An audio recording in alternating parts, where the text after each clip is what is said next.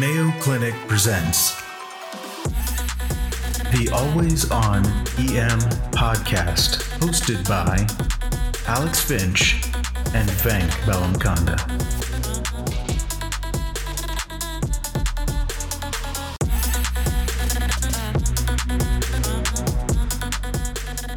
Hello, and welcome to season three of Always On EM, a podcast from Mayo Clinic's Department of Emergency Medicine. I'm Venk Bellamkonda. And I am Alex Finch. We are your co hosts for the show. And this month, I was thinking we could talk about that one night about a year ago when we were both on and that case came through. You, you know that case. I remember. Nights are definitely challenging these days, but a case like that doesn't come along often. I've never had a case like that, so I'm excited to talk through it. But before we get into the meat of it, though, Alex, it's the new year, and some of our listeners might be joining for the very first time. Maybe you could give them an overview of what we do. Well, first of all, welcome to the show. We're so excited to have you here. The basic format is that on the first of every month, you'll get a deep dive into some core content area of emergency medicine. In the middle of the month, on the 14th, you'll get access to our departmental grand rounds to hear the newest and cutting edge emergency medicine. You can listen through Apple Podcasts, Amazon, Spotify, or anywhere you get your podcasts. Additionally, you can find us on YouTube and check out our pictures on Instagram. Even if this isn't your first time listening, maybe you haven't heard all of what we've produced and you're trying to decide where you should catch up. So, Alex and I are going to review the, t- the top five most listened to episodes of 2023. The fifth most listened to was our highly engaged Grand Rounds episode by the incredible educator Dr. Carmen Sunga titled, Can You Hear Me Now? How to Speak Like an Emergency Physician. In fourth place was chapter 22. Did she just say Haemosuccus pancreaticus? This was a discussion about gastrointestinal bleeding in the ED with brilliant Dr. Nina Coelho. In third, we had chapter 14 called You're in the Know Dialysis, Renal Failure, and More with the hilarious Dr. Jim Gregoire. And for all my fellow Swifties, I love the title of our second place chapter. It was chapter 19 called Sorry Taylor, There's No Bad Blood, a discussion on transfusions with the bow tied bandit of blood himself, Dr. Justin Kreuter. And in first, can you give me a drum roll, Venk? A true teacher of teachers, the wonderful Dr. Mark Mannenbach sat down with us for chapter 19 called Sugar, We're Going Down Swinging, a discussion on pediatric DKA. I picked the title for this episode after the incredible Fall Out Boy song. Uh, did you know that was the first concert I ever went to, the Vans Warp Tour? I had no idea. Well, Alex, I really loved all of our episodes, and 2023 just had some amazing ones. I feel like they helped me grow personally, and I'm using the content I learned on those episodes on most of my shifts. I think we really have a high bar to achieve the same thing in 2024 and and really push it further. Totally agree. Now, if I could, especially at the new year, I get a little bit more reflective and I was thinking as we begin this third year, it'd be nice to take a moment to reflect on why we started. I think looking back to those pandemic days, our goal was tr- to try and decrease the distance between Mayo Clinic experts that we get to call on the phone and see in the hallway with the world of emergency medicine. I couldn't have said it better. Absolutely. And you know, another kind of side benefit for mentioning that is that maybe you're listening and you've been following along and you're enjoying the culture that we're trying to share with you and you're ready to go a little further and you want to consider joining the team. Well, it's important to note throughout the Mayo Clinic enterprise, there's usually jobs open and opportunities for any professional role physician, nurse, APP, technician, paramedic, EMT, PCA, administrator, and more. Um, to join and be a part of this culture. And the people really make Mayo Clinic special. So, Alex and I are going to put some of the links to the different websites where you can check out Mayo Clinic jobs that are open um, in case you want to be a part of it. Venk, this is a lot of buildup. What do you say we get into it? Okay, I think so. But I think what you're really saying is I'm not supposed to tell people to like, follow, and comment on the podcast. Yes, and you can skip the part about where to find us by email or following us on the gram or YouTube. Is it called the gram now? It is indeed. Did you know that Erica calls Instacart Insta? And you do that too. Sometimes Instagram you call Insta, right? Indeed. It's very confusing in my life when two people I care about use the same same word for different things. But I get you. Okay, that sounds great. I'm really excited about this month. It's like candy when we talk about aggressive resuscitation and this case for you know from the last couple years is one of those. Alex, do you want to paint a picture for us? Absolutely. I think you all have gotten to know Venk and I over the past few years. Uh, you know, Venk is one of our incredible nocturnists, both at work and beyond. He's always editing podcasts at three in the morning. I'm a, a regular daytime dweller, but even I get nighttime shifts assigned from time to time. We've been sitting on this case for a while. It's been about a year, obviously for privacy reasons. But Venk and I were actually working together one night about a year ago in the uh, Minnesota winter. I was a little bit nervous about the night, Venk. I d- I don't know about you. Uh, you know, our volumes have been really starting to spike, and I started to get some feelings that it was going to be an unusual night. Do you remember that? I do, especially, you know, it, this is the back end of the pandemic. I mean, we're still in the back end of the pandemic, right? I guess, but you know, coming out of that, it felt like the volumes were really escalating, but yet we're not entirely sure if COVID is fully behind us. And we're getting messages throughout the day about how busy the ED is and how great the teamwork is. I totally agree. I remember I woke up and I still haven't really figured out the best way to sleep for a night shift on the first night. And so I kind of slept a little bit late and I opened my email and there was a message about, you know, volumes being high. And I think I texted you and said it's going to be one of those nights. And then I went in to take a nap and then I think we had another message when we got up. And it was about that time that you and I started saying, this is going to be an epic night. yes. That first one, you know, I kind of, when you texted me, remember, I, I was like, oh, it'll be okay. Don't worry. You know, um, I got you. And then when two more similar messages happened during the day, I even I was a little bit on edge about what we're walking into. But you know, the nice part was when I did come into the night shift that night, it wasn't as bad as I had in my head. I, I was thinking maybe there'd be 100 people in the waiting room or something. I totally agree. I'm not a superstitious person normally, but driving just in. Just a little stitious? Huh? Just a tiny, yeah, not superstitious, a little bit stitious. Uh, but coming in, I, I made sure I had uh, Lose Yourself by I cranked that up. Oh, I only yes. live about four minutes from the hospital, so I only get through the intro. But that was it. Like I was, I showed up that's a hype with song. my with my dancing shoes on. I was ready to go. That it was going to be a night of movement. And you're totally right. We showed up, and for lack of a better words, it almost seemed quiet. Yes. The, the dreaded the dreaded queue. Oh yes. And just by the numbers, uh, Venk knows I always show up an hour before my shift, and I start reading. And Venk, Venk started an hour before I did, so we got to greet each other.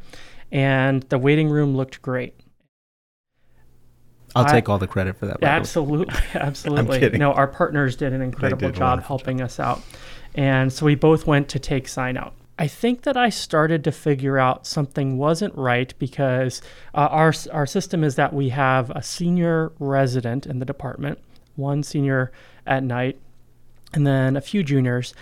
We try and make a good effort to to share the senior resident who is incredible.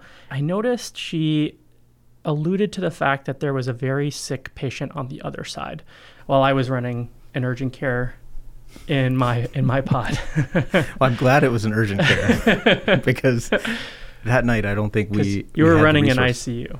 Yeah, a one patient ICU that was that was chewing a lot of uh, resources, but you know it was neat because in retrospect it was neat, I should say, and all of this is from the scientist's perspective because the actual case is um, I, I find very heartbreaking, and we'll get into that later. But I I remember, you know, I heard from the team that there was a patient coming in with a toxidrome, uh, like an overdose of an illicit substance, and um, I get a lot of alerts, like pre warnings of patients all the shift, and I honestly don't pay much mind to them. And this didn't cross my mind much at all. How do you handle all these? Warnings? Well, I was I was on the uh, I saw on the ambulance board this case coming in, and I remember seeing, seeing a series of symptoms that caught my attention.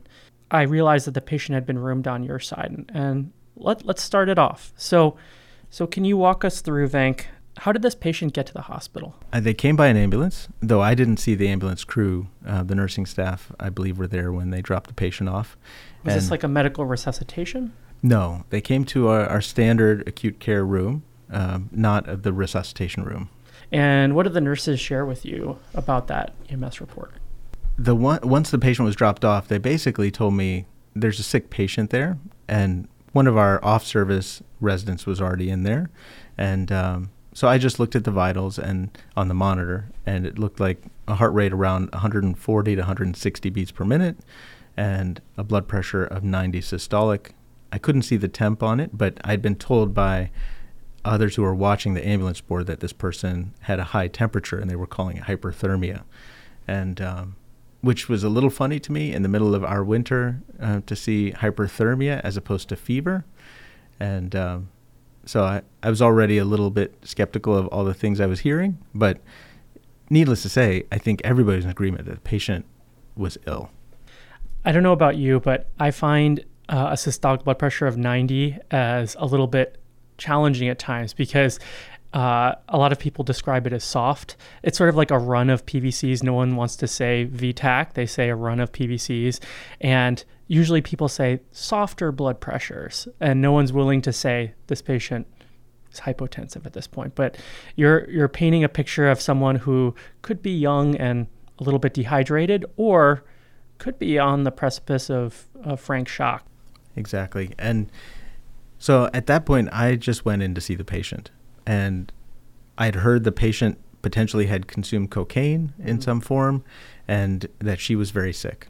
And so I'm walking in and thinking about these vital signs on the way to the room, which is a very short distance from my desk. The systolic of 90 and the tachycardia don't seem to fit with cocaine in my mind. Hmm. And I'm thinking this doesn't fit with cocaine, it doesn't fit with thyrotoxicosis. It really fits more for infection um, potentially you know some kind of atopic reaction as well or medication reaction but so um, already from the door to the patient's door you were already starting to feel a little bit skeptical about the information you had and the, the illness script wasn't quite lining up. Exactly. Yeah.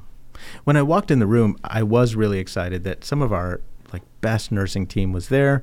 I saw the off service um, resident was doing a great job trying to acquire more information at the patient's bedside and was listening to heart and lungs, etc. And the patient had their eyes open. She wasn't necessarily tracking anyone, but had her eyes open and was breathing reasonably comfortably on room air. And How so old is this patient? We're she's in her 20s. Okay, so we have a, a female in her 20s, and you look at her. Does she look toxic? What What are you seeing? You know, she doesn't look as bad as those vitals would say. Okay. Um, but she's not responding. I notice when people ask her questions or move around the room, she's not tracking them. She's kind of staring off into space. Um, is this like stroke? You know, some one side isn't moving, or is it? It's more flaccid. So okay. all sides are flaccid. So it'd be unlikely that in my mind that she would have her eyes open and would be uniformly flaccid. Mm-hmm. So I just saw that as profound weakness in okay. my mind. But um, she's protecting her airway. She's breathing on her own. She's very tachycardic on the monitor, and it looks regular, um, though I didn't march it out on the monitor itself. And then I'm told that her temperature was 105 degrees Celsius. That was by pre-hospital, and so I'm thinking already that's changing my differential along with that 90 systolic uh, away from cocaine Absolutely. Of course, we go through our standard process of getting her on the monitor and doing a history and a physical. Uh, there were some challenges in getting additional collateral. Uh, there was no family available. In addition, looking at her medication list, which is in the record, uh, there are some drugs on there that handle diabetes, and then there's some HIV drugs that are on there or medications. And so that got me thinking that this patient could potentially be very immunosuppressed or immune compromised, rather, and uh, might be at risk for a lot of infections like toxoplasmosis and other things we don't typically see too much of in our emergency department. Did the patient have HIV? I don't know. Okay. The the record was a little unclear about that, uh, but I saw the med list; those drugs were there, Truvada, etc. And so I acted as though she did. And I said, you know, I told the team, we're not going to eliminate the possibility of a toxidrome, but given diabetes and HIV uh, medications are on her med list, and the lack of other history, and the fact that the pressures are a little soft with the tachycardia, I think we need to be very thoughtful about severe sepsis. And so we, I talked to the team about getting great access, blood cultures, broad spectrum antibiotics, and then it, I also noticed very early on that there was a few tiny little red spots on her chest and her all her limbs, and they were very tiny. Um, and I didn't know if they were normal or not, but they caught my attention nonetheless. And so I told the team we're going to keep an eye on that because that could be important. I didn't go into the details, but let me know if it changes. What prompted you to do that full skin exam? Uh, she was already, they were, they had her mostly exposed so that they could get her on the monitor and as part of her exam. But it's something that Dr. Annie Sadosty, um, who to me is just one of the most instru- influential teachers I've ever had, really emphasized that, especially when you're dealing with very sick patients or vulnerable populations, to make sure that we get as much data as we can, including a good visual examination of the skin. So I'm thinking about this almost as a medical resuscitation, and they're my five minute, 15 minute, and hour goals. What are the five minute goals here? What when you're walking out of this room, what are the next actions that you wanted from your team? I want access, monitoring, ECG, fluids, antibiotics.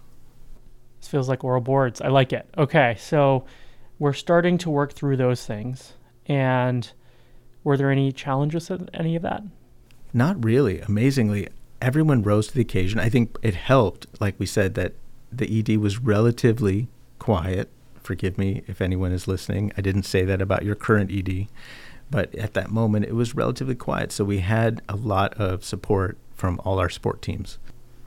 All right. I heard you call for antibiotics. What did you call for?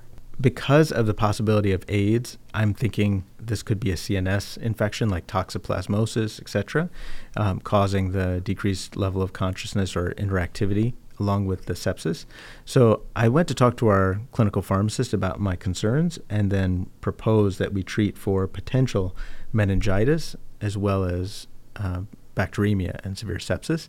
And that those spots on the patient's body were interesting enough to me that I mentioned the possibility that this could be meningococcemia as well. There are a lot of possibilities at this point. Um, you mentioned meningitis, meningococcemia. What other workup is being initiated at this point? We got blood cultures, lactates, toxidrome tests, uh, uh, ECG. Uh, we ordered a head CT with and without contrast to evaluate for toxoplasmosis, CNS lymphoma, abscess, TB, etc. We got chest radiography. There were some report of GI symptoms recently, and so we ended up getting an abdominal and pelvic CT and a pregnancy test. Um, there was I asked one of the nurses to stool pathogen panel. That eventually we did order, but it was not. that like wasn't an- first line. That no, wasn't a five minute goal. No, That was that was a fifteen minute goal. Right. Okay. And All of right. course, you know, everybody is gowned and gloved because Yeah. of COVID. And so they had already swabbed for COVID, uh, RSV, and influenza as well. And so we had that that we sent off. Um, and I will say aspects of this case, the hairs on the back of my neck are starting uh, to jump up because you know I feel like this is a case where you're walking in with some potential for anchoring. This is another COVID patient. in the middle of the night or COVID, and just kind of something we see, and kind of minute by minute, things are starting to look worse. We're Yeah. we're kind of at borderline blood pressures to I'm really worried about septic shock, and then we have a little encephalopathy, but now we're worried about maybe something like frank meningitis, and Yeah. so very quickly these details are are adding up.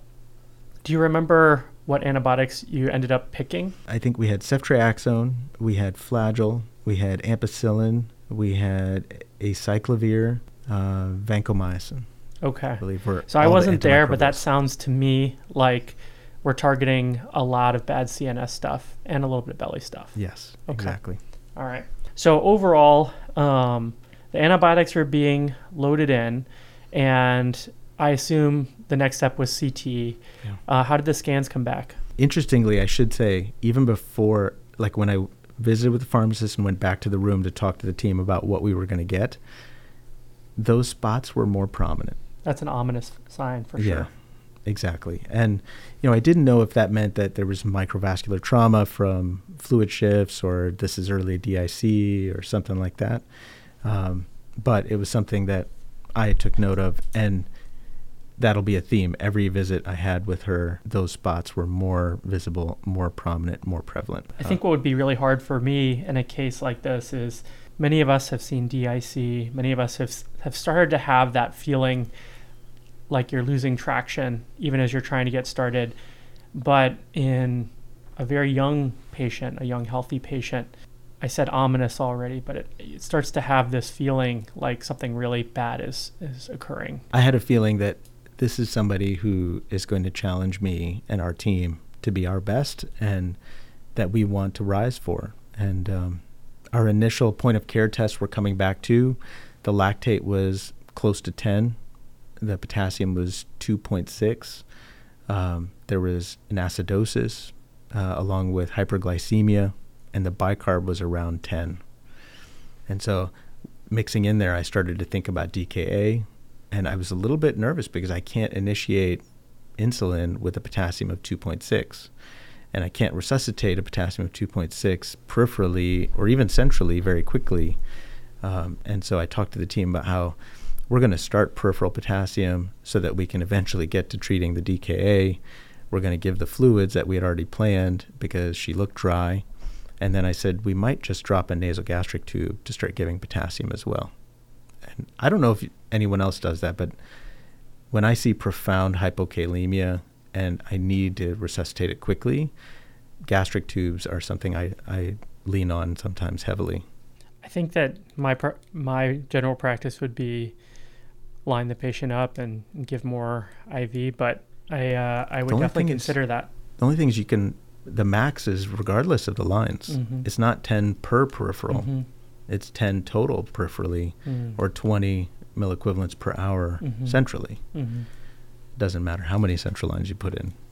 And so, um, yeah. And so I'm thinking at 2.6 to get close to four is going to take 14 hours peripherally or seven hours centrally. Mm.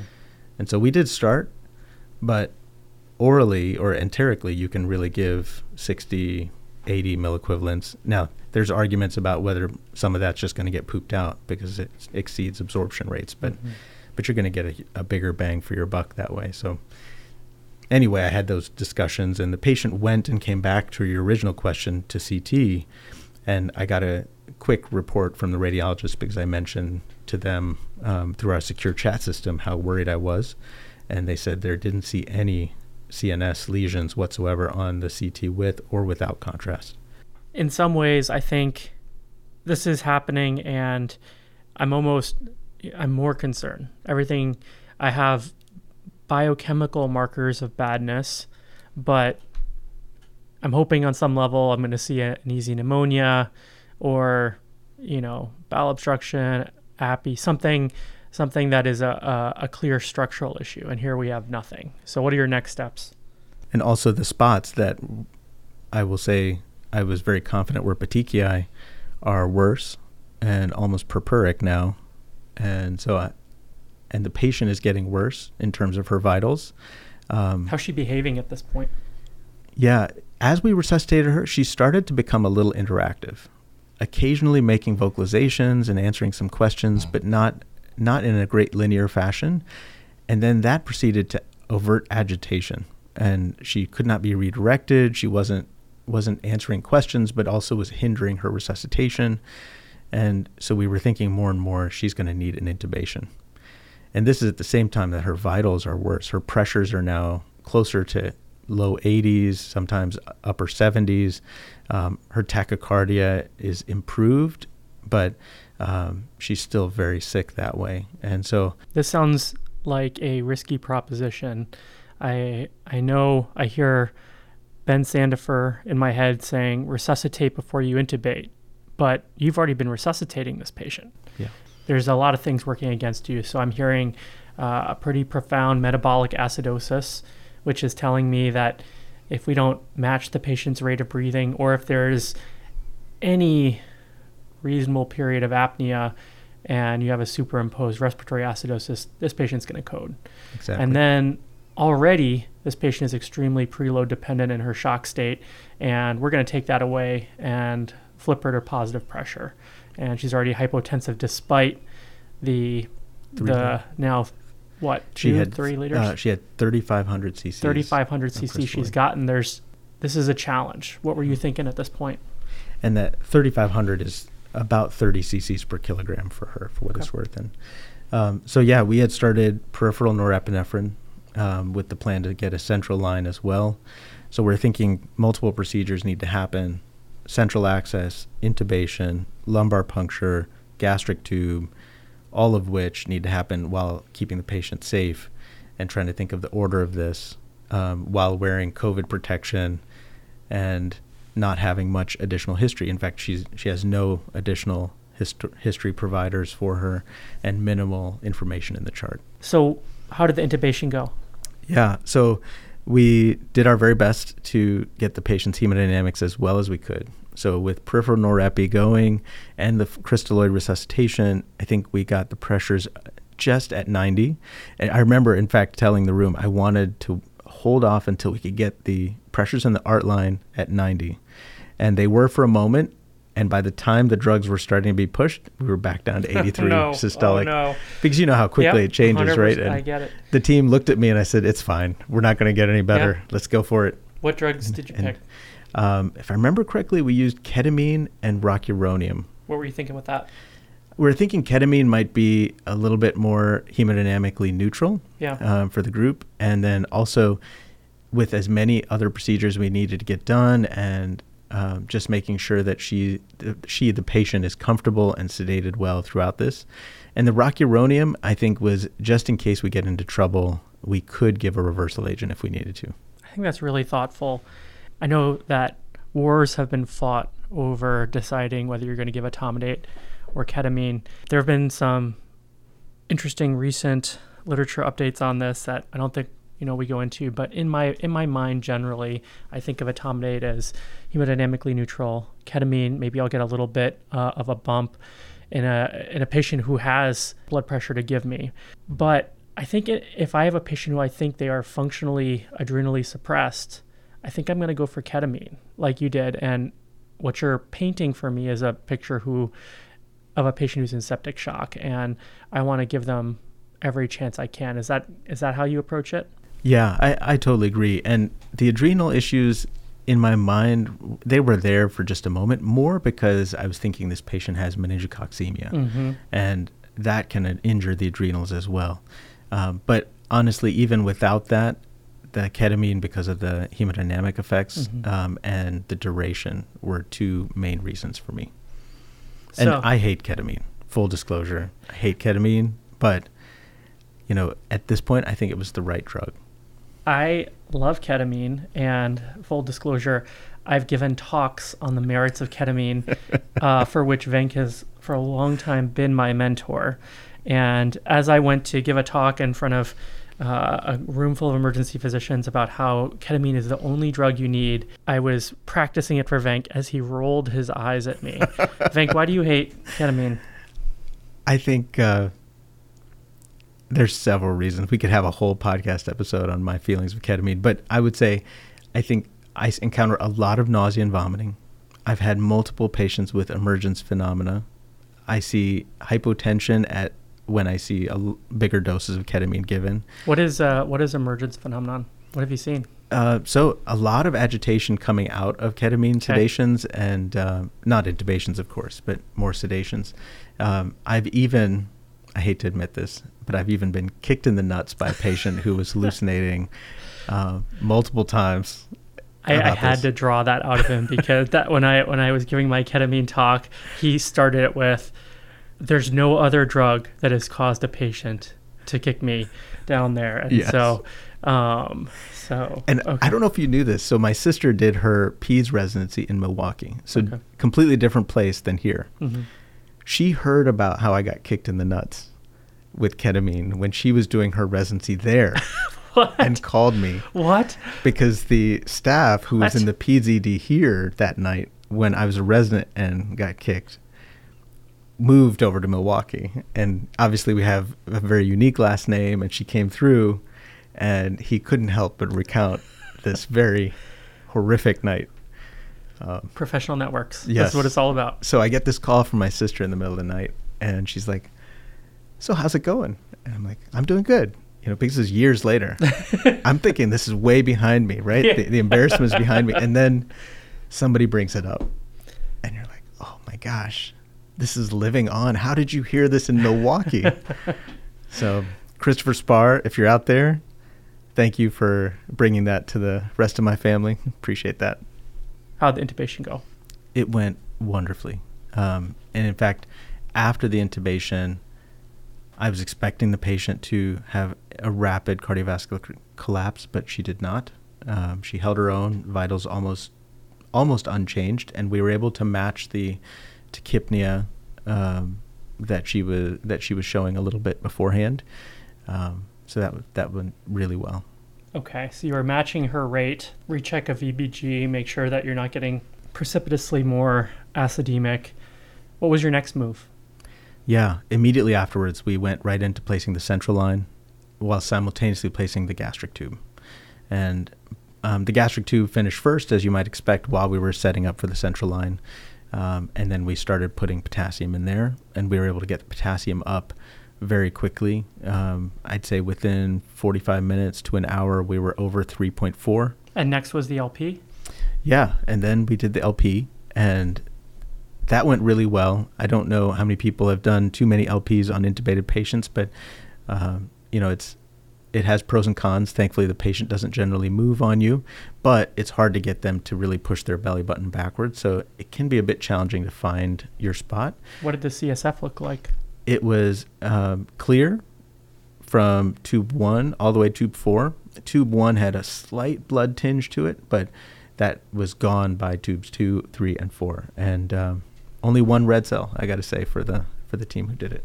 It sounds like the resident team did a phenomenal job. They did, at all levels, and I had wanted to get an opening pressure. We didn't do that in the moment. The the team forgot that I that was one detail. And I use that when the opening pressures are high in patients I'm worried about meningitis. I use that as almost a confirmation that they probably have meningitis. Um, if it's low, it doesn't rule it out to me. But um, in this case, we didn't get one. But all other aspects of the uh, lumbar puncture were reassuring overall. And where did the patient go from there? Yeah, um, all our lines are being used all the antibiotics are mostly in at this point, and um, we've got pressors now going through the central line. We maxed the norepi, added vasopressin. So it sounds like she's not doing well at this point. The the pressures had dropped uh, even further, uh, but it wasn't around the intubation. I think that was one piece. It was just as Worsening part shock, exactly refractory, and shock. she no longer had petechiae. It was all purpura, her whole body, and the interesting part for me, I remember while they were doing the lumbar puncture, I took a moment to just look at her feet because they were right there in front of me. And there's this faint bluish patch underneath the sole of her uh, foot. And it's, it's very subtle, but, um, you know, sometimes when you see m- my kids color their skin all the time with markers, right? And it's so vibrant and it's on the top but this looked like it was several layers deep hmm. to, in the skin, um, but it was there, and yet it wasn't tense like a bruise or bleed underneath, even though it probably is a microvascular bleed, but it was almost beautiful, and that wasn't there. And I had pointed it out to our team repeatedly to keep an eye on this, and and everybody was noticing that. And throughout the legs and the buttock and back, you could see purpura um, throughout, and they're non-blanching, and um, yeah, so that plus her vitals had gotten worse, like I mentioned. Um, was there any oozing around IV sites, anything like no. that? Because it sounds DIC. to me like this patient's going into DIC. No, no, she did not have anything like that. Okay, um, but we checked repeatedly, and she was doing very well from that end. Okay, and um, yeah, and we did find out she did not have AIDS.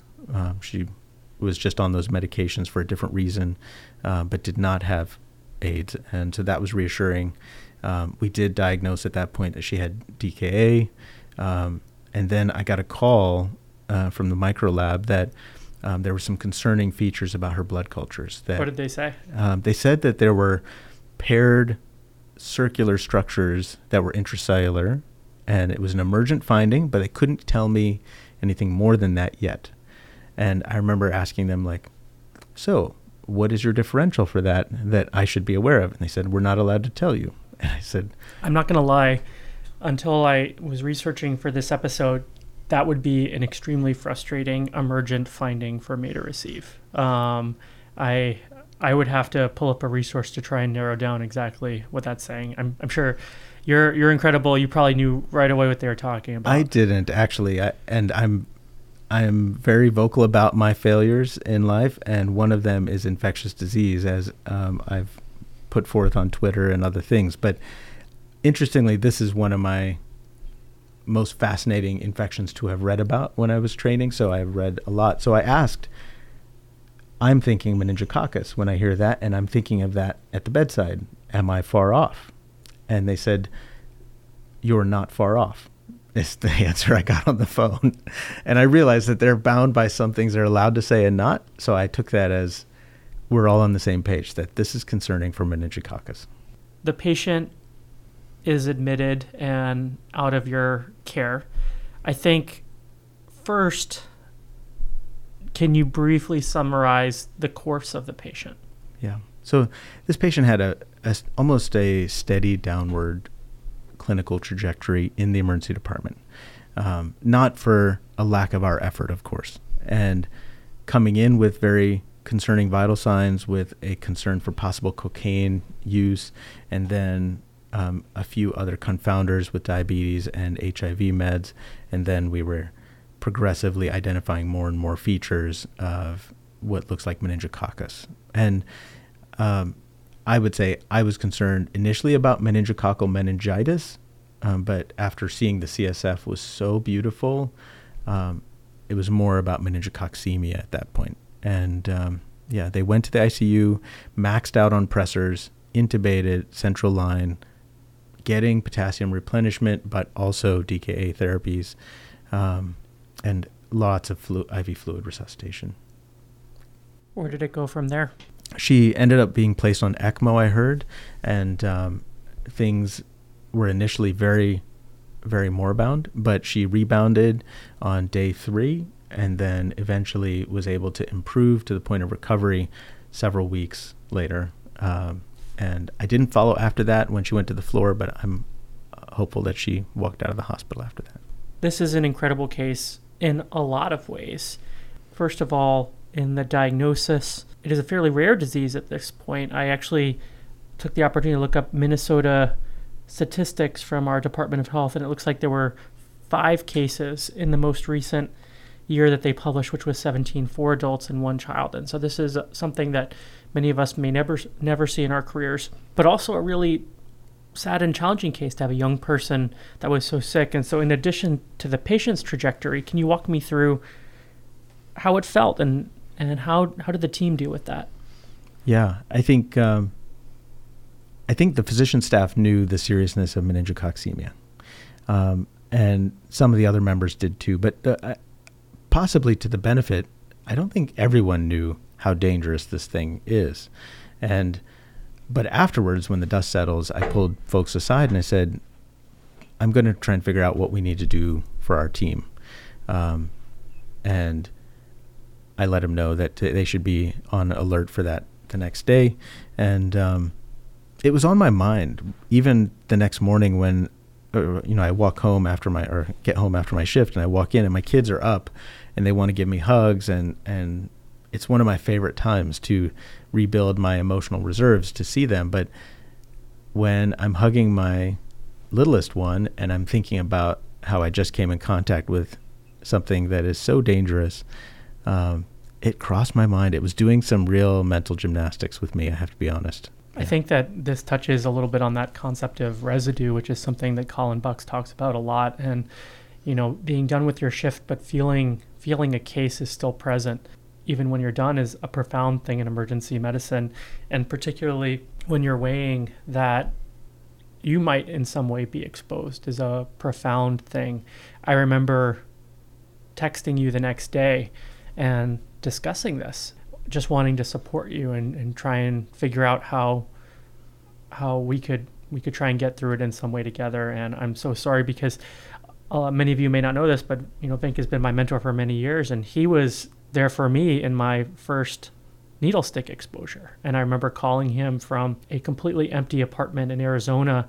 I had um, I was rotating there, and there was a crashing patient and placed a central line, and I just remember that moment. I think a lot of emergency providers know that moment where I was placing a, a femoral line and I was trying to secure it and there was a lot of action. All of a sudden, I feel you know an electric shock in my index finger of my left hand. You know, there's all all the things we know. It wasn't an empty needle, and so risks are low. Risks are always low, but to be the person and then be there alone after the shift feels hard. And I remember talking to you. You had a whole system for how you dealt with uh, needle sticks, and I remember talking to you through this and. I, I didn't have that kind of advice. I had never had an exposure like this. What was what was that process like, and did you end up doing post exposure prophylaxis? Yeah, you know, um, eventually, in talking with our system uh, infection control folks, um, there was a question posed on whether how I felt about it, and I, I said, you know, I know that it's on my mind, even though I know from an, a science perspective that we were wearing proper PPE and the exposure should be pretty low, the risk should be very low but just life, you know, at that time, people are getting sick with fever and cough left and right because of COVID and RSV and influenza and other things. And you actually got sick a few days later. I, I did. You did. I absolutely did. The next day when I woke up, I was diaphoretic and I was like, oh, I must be really anxious about this. But it ended up turning into a, a GI illness and um, and a fever, etc. And um, I was really grateful that I'd chosen to take the prophylaxis when it was offered, even though scientifically I may not have needed it. Uh, just to take one thing off my mind. We're going to transition now a little bit to some of the core content about meningococcemia uh, away from the case so that we can all learn and be at our best and rise up for these cases when they're in our emergency department or in my case if it's in my department on my clinical side and, I, and I get to help you a little bit more. So when we say meningococcemia or meningococcal disease, what are we referring to? Yeah, we're talking about infection with Neisseria meningitidis, which is a gram-negative coccus that usually affects people in pairs. And um, when we say meningococcemia, we're referring to bacteremia with this pathogen. And when we say meningococcal meningitis, we're talking about CNS penetration with this bacteria. And looking through the epidemiology, Neisseria meningitidis is one of the leading causes of bacterial meningitis and has a pretty profound mortality rate. We're talking somewhere between 10 to 15 percent. And so when we think of modern day infections, this is this is a scary one for sure. I had a chance to do a deep dive into the literature, and I want to go over some of the symptoms that I was able to see, and you can fact check me and tell me how it seemed in the moment. Reading about this, common symptoms include fever, nausea, vomiting, sometimes diarrhea, headache, decreased ability to concentrate or encephalopathy, severe myalgias. How am I sounding at this point? I think it fits with the patient I saw in front of me, though she was not able to give me some of the background story, whether she was vomiting, had a headache, etc. Um, I will say though, I read that and that just looks like flu to me. I mean, yeah. on my shift on the other side, I saw four of these cases that, that, had these exact same symptoms. And so this is one that I, I don't know that these symptoms alone are going to lead me to the diagnosis. No, I and, agree with you. Uh, I think in this case, a rash really jumped out at you that, as well as abnormal vitals. And I think the thought that she was immunosuppressed, mm-hmm. or I'm sorry, immunocompromised, was also on my mind. In our effort to do uh, some literature review, I wanted to briefly talk about uh, a paper by Heckenberg and colleagues from 2008 Clinical Features, Outcome, and Meningococcal Genotype in 258 patients with meningococcal meningitis, a prospective cohort study. And what was really interesting is they looked at symptoms in this cohort of patients and found that we classically think of this triad of fever, neck stiffness, and altered mental status. And they found that only about 30% uh, of patients with meningococcal meningitis in this cohort had that. And I know that all the time I'm going in and, and asking about that triad. And so this paper definitely caught my attention that I got to be a little bit more sensitive in my exam. Some common things that I could misdiagnose would be uh, influenza, COVID. I might overlook this, but really in in reading on meningococcemia, the rash is a pretty profound thing, and really we're talking about a petechial rash. Uh, reportedly, over about over 50% of patients will have petechiae on presentation that eventually come together to make these purpura that you were describing. Ultimately, this is really telling you that the patient may be going into DIC. When you were looking at the patient, where did you start to see a rash first?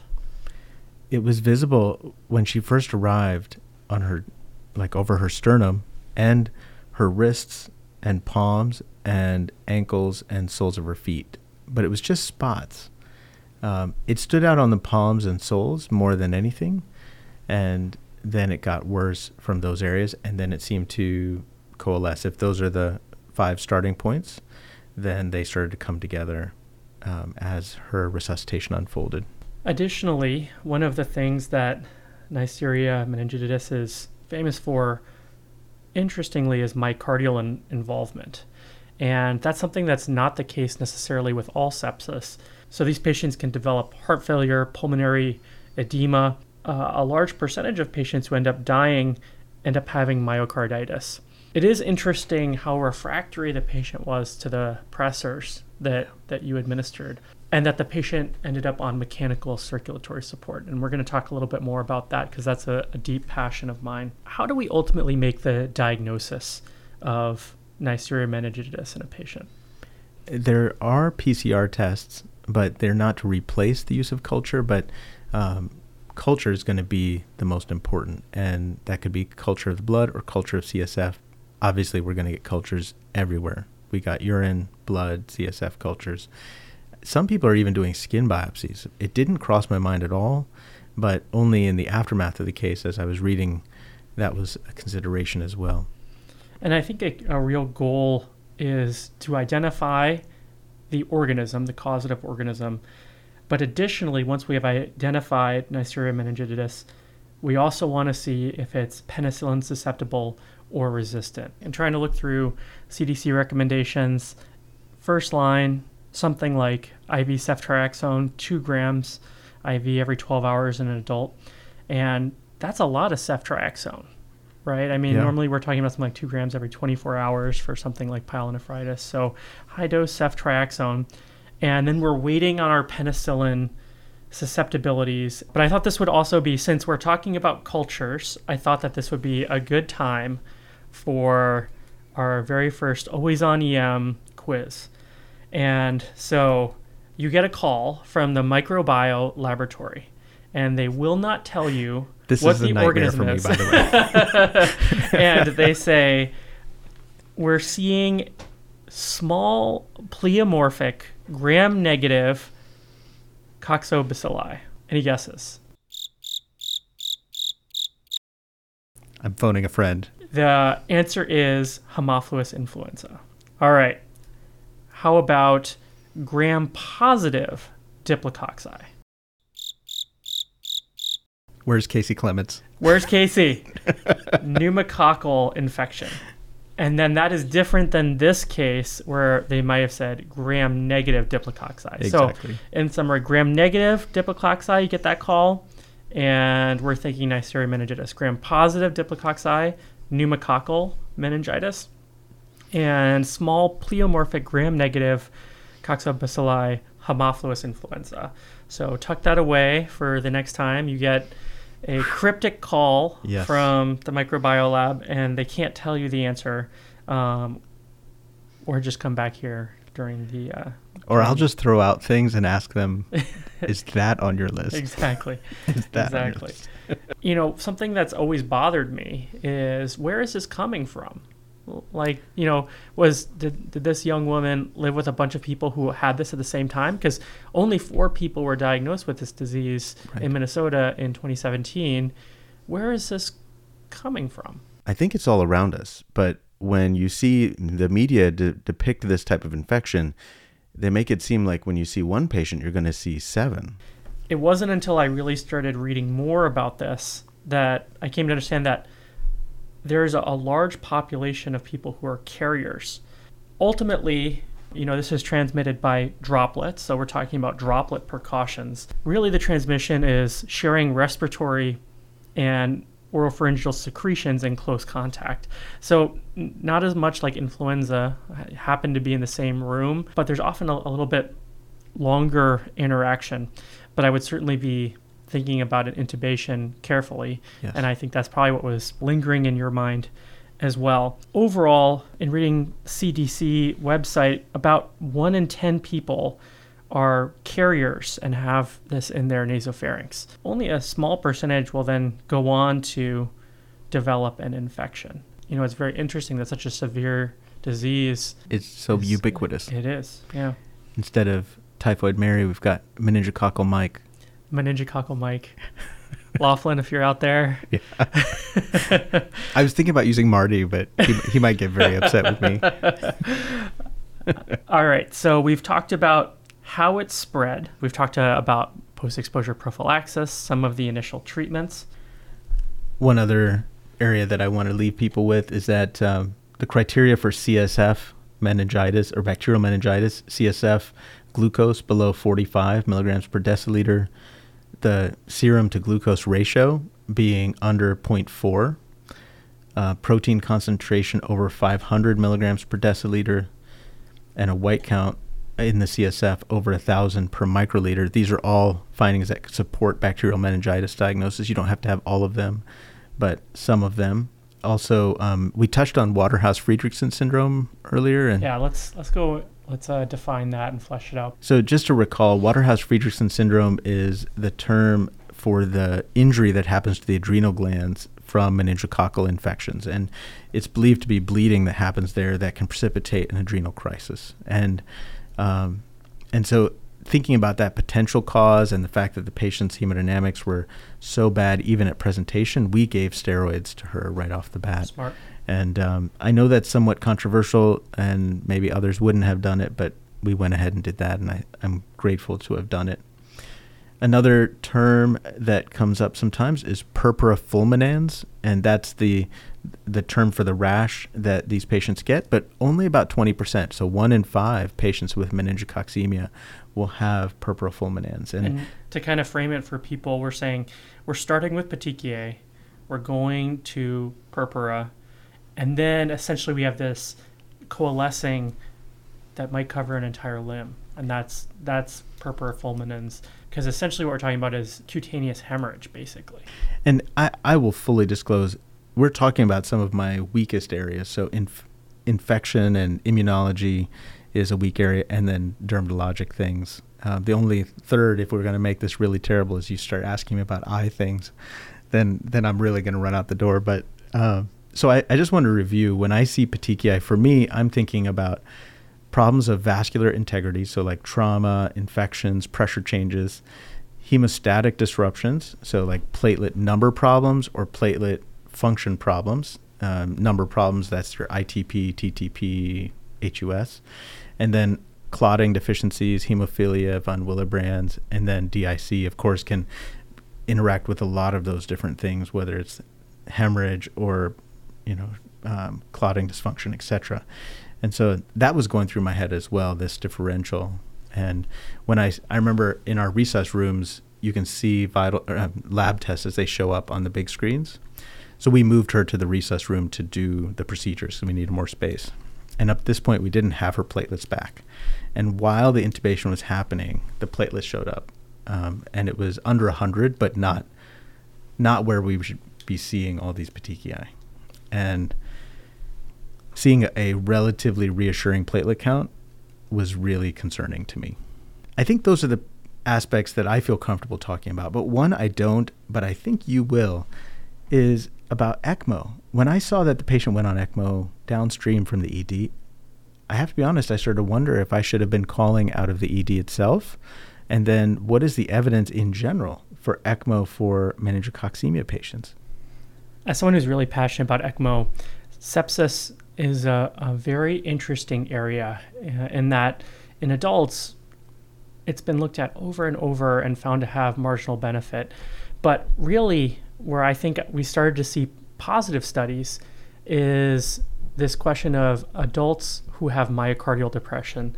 And there have been a, a couple of papers that, that really show this. The, the first one um, that I wanted to talk about was Ling and colleagues in critical care in 2021. They published VA ECMO as mechanical circulatory support in adult septic shock, a systematic review and meta analysis. It was a, a nicely done study that looked at 14 observational studies with about 500 patients with a pooled survival of just over 35%. So this was a sick cohort of patients in refractory septic shock. And what they found is that survival was better among patients who had a left ventricular ejection fraction of less than 20% who got ECMO when compared with patients who had a good ejection fraction of 35% who got ECMO. So those with the poor ejection fraction had a survival of 62% versus those who had a better working heart and only had a 32% survival rate. I think that this is really showing you that VA ECMO is is giving you something. It's replacing the heart. And if the heart is failing, you're going to get a benefit. It isn't going to universally work for everyone.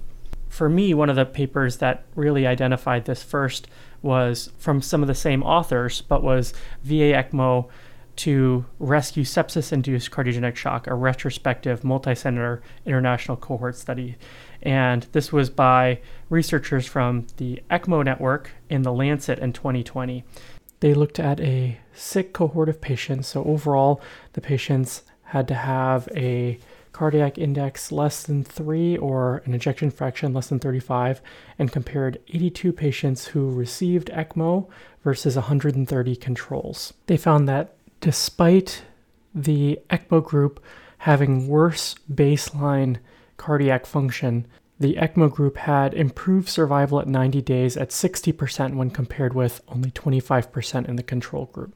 So I don't know what, what this patient's EF was or cardiac index was at the time of going ECMO, but what we do know from preparing for this podcast episode is that Neisseria meningitidis is known to cause myocarditis. And compared with, you know, some other causes of sepsis, uh, has a pretty high rate of causing myocardial dysfunction, especially among patients who are more moribund. But um, that would would be a reason to consider ECMO in this patient population. And I should also clarify that we're talking about adults here. There's a, a better prognosis with ECMO for sepsis in children. Listening to you explain that, I'm wondering if I had built into our prioritization potentially a cardiac ultrasound, troponins, that might help to identify when cardiac dysfunction occurs as they could be trended. Um, it'd be difficult to tease out dysfunction secondary to critical illness from a prime a new Neisseria specifically causing myocarditis. Yeah, you know, I agree. Um, and I definitely don't think that all of our listeners need to get tropes on all these patients. What I think, I think the money is really in in the point of care ultrasound. And if you're seeing a decreased ejection fraction, we're not talking, you know, 54%. We're talking if it really looks like there's stunning occurring, that's a patient who you as an emergency provider could think maybe ECMO would be a step for this patient. And if I'm going to transfer them somewhere, it might be someplace that could offer mechanical circulatory support, or that would be somewhere in your mind. This is Venk jumping in after the interview with a little bit more information about echocardiographic findings related to myocarditis. In particular, there aren't any hard findings that are specific and diagnostic in and of themselves for myocarditis. But when we think about myocarditis as opposed to ischemic cardiomyopathy, generally we're going to think about a more global dysfunction for myocarditis and a more regional dysfunction for ischemic disease. In addition, you can use some very specialized echocardiographic tools like tissue Doppler or um, 3D echocardiographic imaging or speckle tracking to be able to distinguish the two as well if you have access to it there were so many things we were doing. It felt like the resuscitation Olympics for this patient for the three to five hours they were in the emergency department. But I can completely see the value of squeezing in a cardiac ultrasound in there when we could. Well, everyone, we first want to welcome our new listeners. It is a new year. It is January 1st today, and we are excited to have you with us. We are thankful for many things in this new year, but one of those many things is you. Thank you for the time you're giving us uh, and the adventure we're all going on together. This is, you know, a hard case to talk about. It's a young, sick person, but it it is uh, an important part of the passion we have for emergency medicine, which is being there in the middle of the night to take care of the sickest patients and, as you said, Venk, to rise to the care that they need. I was so inspired by the wonderful care you provided and grateful to you for, for sharing this. Well, I, I do want to stress it was a huge team, and I appreciate you being part of that by sharing some of the expertise I needed to get this stuff done. And, and so it was it was wonderful, and to hear that she survived uh, certainly makes it all the better. Hopefully, you listening enjoyed this, and don't forget to like, comment, and follow our show. I had to say it, Alex. I'm sorry. On whatever platform you're using, tune in uh, in a couple weeks, and we'll release a Grand Rounds episode. Uh, it is going to be a great year.